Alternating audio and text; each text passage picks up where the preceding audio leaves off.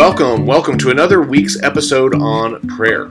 This week we are reflecting on the theme of the church, God's called people, during our prayer time. God has called us and commissioned us with the purpose of making disciples of Jesus in the world. And one way that we do this, as we reflected on earlier this week, is by helping others to see how God can transform our suffering. We're not simply our experiences, whether they are positive or negative, because God can work redemption out of even the most difficult situations. And so this week, as we continue our prayer time and prepare ourselves for the weekend, we continue to pray as the body of followers of Jesus who know that suffering does not have the final word. Something else does, or someone. The church is not just the group of people who are uniquely able to give voice to those in crisis. The church is also the body who's able to declare that God's kingdom is coming, that the age to come, when all things will be made right, is arriving even right now. We have the privilege of living during the in between time. God's kingdom is coming already, but it is not yet fully here. And so we declare with great joy, and we seek to live in such a way that points to this coming kingdom. This kingdom that brings kindness and compassion, forgiveness, mercy, healing, and love to the world. You see, the church is not just a group of people who tell you what you can't do. You know, Christians don't drink, smoke, chew, or go with girls who do. No, see, that's simply a form of moralism. Instead, Christians choose to live in such a way that while there are certain things that we might not do, we are really doing so much in the name of Jesus. We practice hospitality, kindness, joy, peace, gentleness.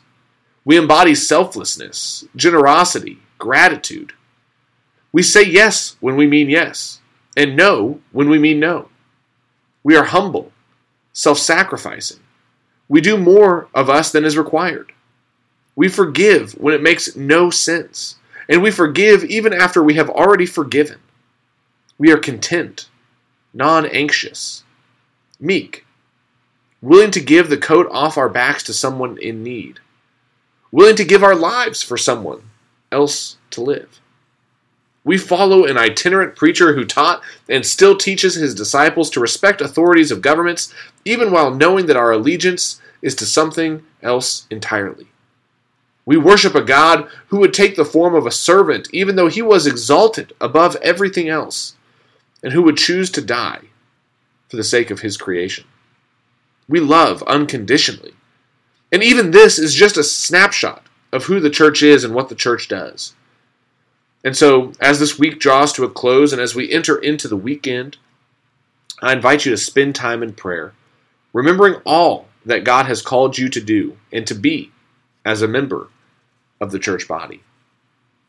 Ask yourself in what areas is God beckoning you to keep taking steps of faithfulness? In what areas is God asking you to invite someone else along on the journey? Spend time in prayer and reflection this week and weekend on the identity of the church. And pray for courage that you and we can be the church whom God has called us to be. Well, thank you for joining us again today in prayer and as we talk about our themes in prayer. We'll be back again on Monday as we seek to pray continually. See you next week.